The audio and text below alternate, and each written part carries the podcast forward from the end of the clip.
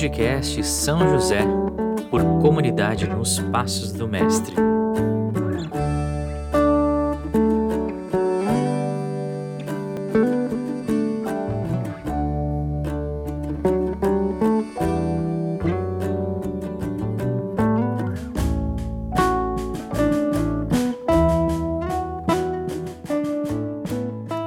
Nesse episódio, queremos conhecer um pouco mais de São José e nós temos a graça de poder ouvir uma formação sobre o Fiat de São José da irmã Mary McClone, das Irmãs de São José dos Estados Unidos.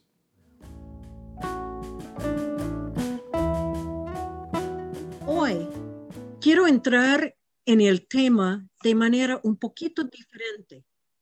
Quiero hablar de la fidelidad de San José como su fiat.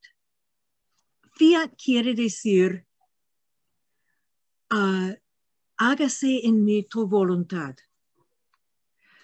Como hermanas de San José, vamos, y compañeros, vamos a hablar del fiat de San José y sus implicancias para nosotros. Somos los que compartimos, como dice nuestro consenso, el deseo de actuar siempre en el espíritu de San José, cuyo nombre llevamos. Conocemos a María como la mujer que dio su vida decisivo. Era, fue su respuesta al ángel que le invitó, el ángel que le rogó en el nombre de Dios aceptar ser la madre de Dios. Pero María no tuvo que hacer todo sola.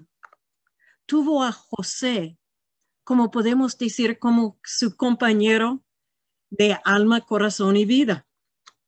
Sabemos tan poco de San José que debemos admitir que lo que, que lo pintamos con colores de nuestra imaginación del hombre ideal. Pero admitiendo esto, me atrevo, me atrevo a intentar minar las riquezas escondidas dentro de los pocos detalles que tenemos sobre San José.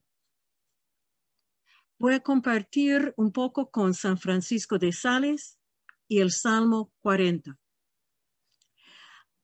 voy a compartir algunas ideas sobre el fiat de San José, el fiat que marcó el espíritu de él, su manera de vivir, pensar y rezar, de crear, creer y amar. San Francisco de Sales era un gran devoto de San José. Y San Francisco era el promotor de las virtudes pequeñas, las virtudes pequeñas que nos llevan a una vida de gran santidad. Hablando de virtudes pequeñas, San Francisco de Sales aconsejó a una mujer que buscó su ayuda. Practiquemos las virtudes pequeñas, las que son adecuadas a nuestra propia pequeñez. Somos pequeños vendedores con pequeños bultos. Creo que San Francisco pudiera haber aprendido esto de San José. José está descrito como un carpintero.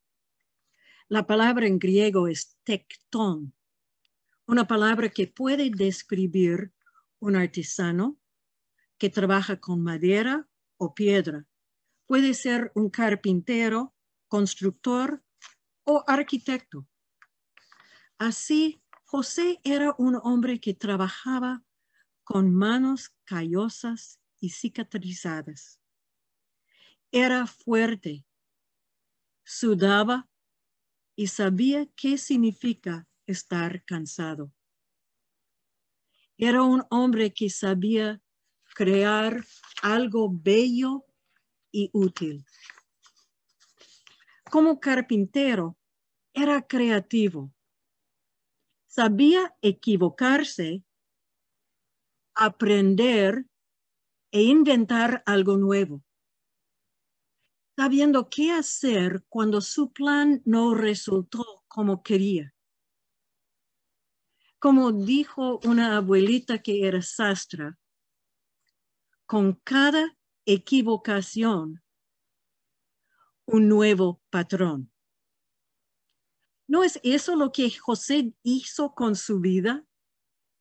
José tuvo planes y cuando Dios le ofreció algo muy diferente, él lo aceptó. Como su esposa, José dijo, fiat. Seguro recordaba el Salmo 40, que dice, puse toda mi esperanza en el Señor y escuchó mi grito. Puso en mi boca un canto nuevo. Entonces yo digo, aquí estoy para hacer tu voluntad. Fiat. El canto nuevo habla de la conversión. Décadas después, su hijo Jesús habló mucho de la conversión, traducida en la Biblia como metanoia. Esta palabra griega viene de dos palabras, nos, que significa saber, y meta, que significa más allá. Así, metanoia, la conversión, significa ir más allá, más lejos, más profundo de lo conocido.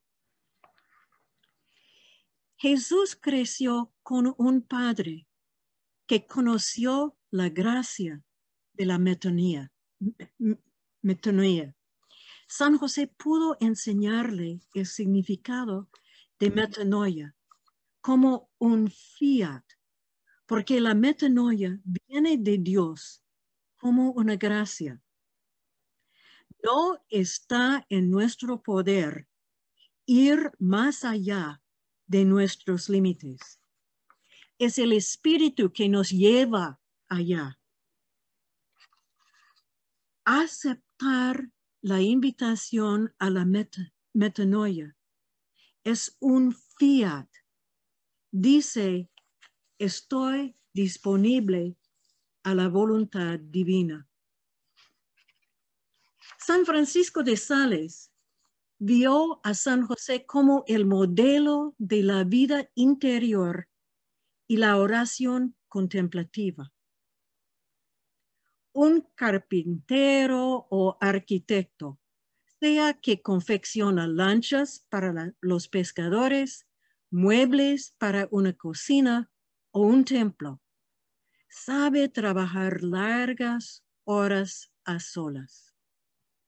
Como un soñador, San José discernía la voz de Dios en sus sueños y su trabajo le dio bastante tiempo para meditar e interiorizar lo que escuchaba. Como rezamos en el Salmo 40, dichosos los que ponen su confianza en el Señor. Cuántas maravillas has hecho, oh Dios, cuántos proyectos para nosotros. No quieres sacrificios ni ofrendas, pero hiciste que te escuchemos. En el lenguaje del Vaticano II, el Salmo habla de escuchar los signos de los tiempos para comprender la voluntad de Dios en la historia de nuestros días y tomar acción para llevarla a cabo. El fiat de San José lo llevó de la contemplación a la acción. Pero pasando del ámbito de lo ideal, pensamos un momento en la tentación de San José. Como para todos nosotros, La tentación más básica es de no creer, de no creer en las promesas y las maravillas de Dios y su amor. La Navidad revela la locura de Dios.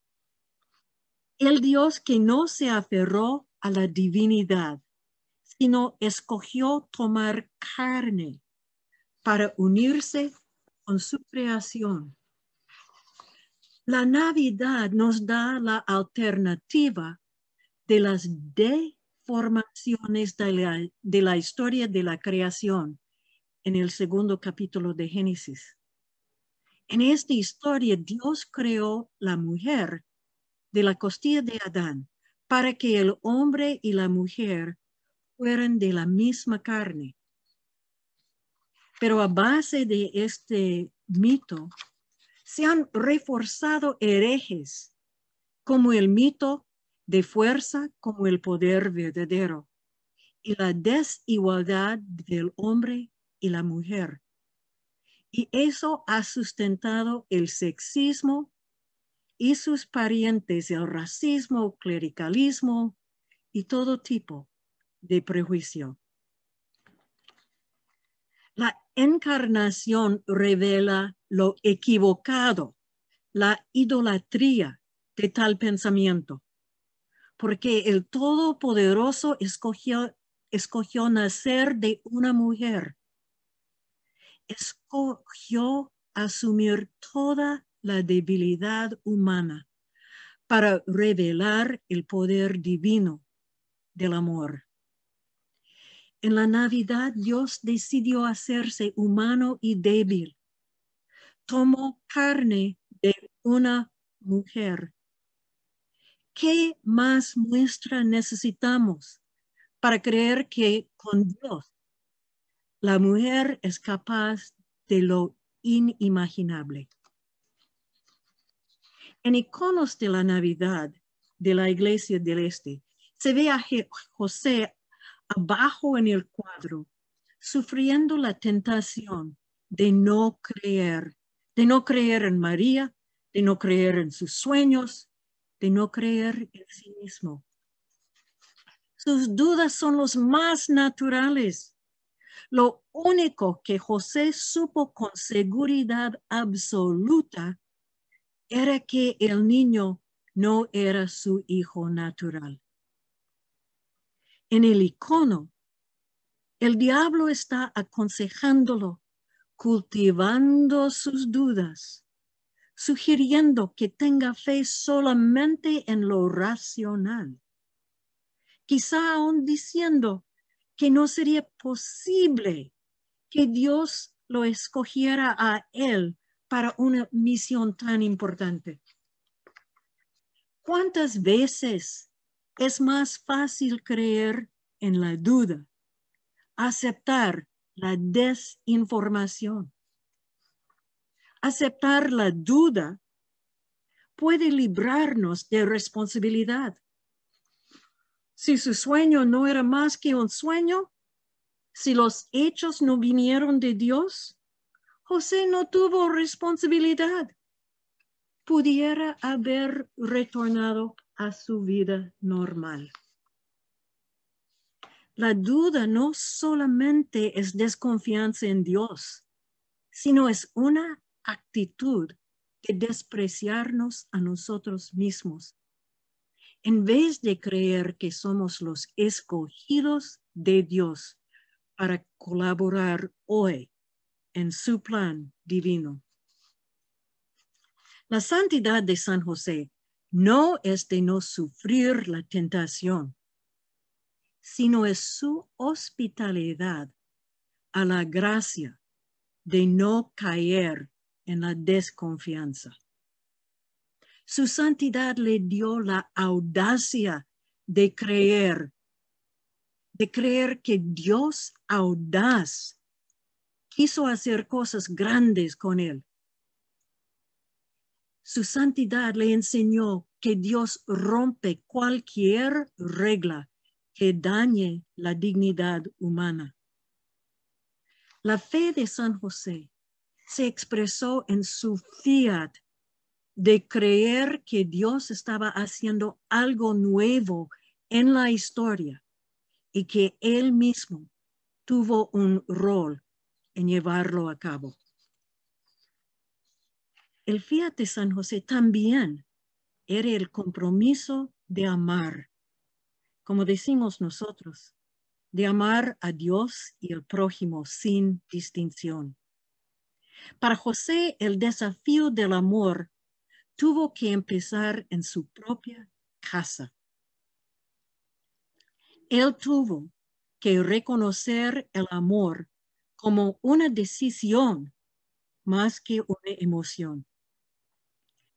Su decisión de amar lo llevó a seguir con María, con todo el misterio, con todo el desconocido, a recibirla en su casa, en su vida, a ser su verdadero esposo.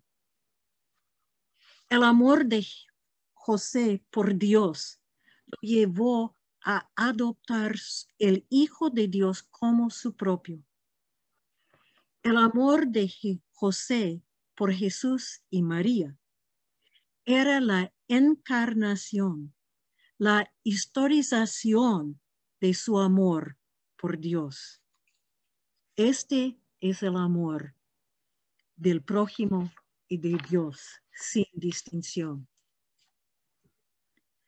San José, cuyo nombre llevamos, nos invita a unirnos con Él en su fiat, el fiat a la creatividad de ser imágenes de Dios, a la metonía,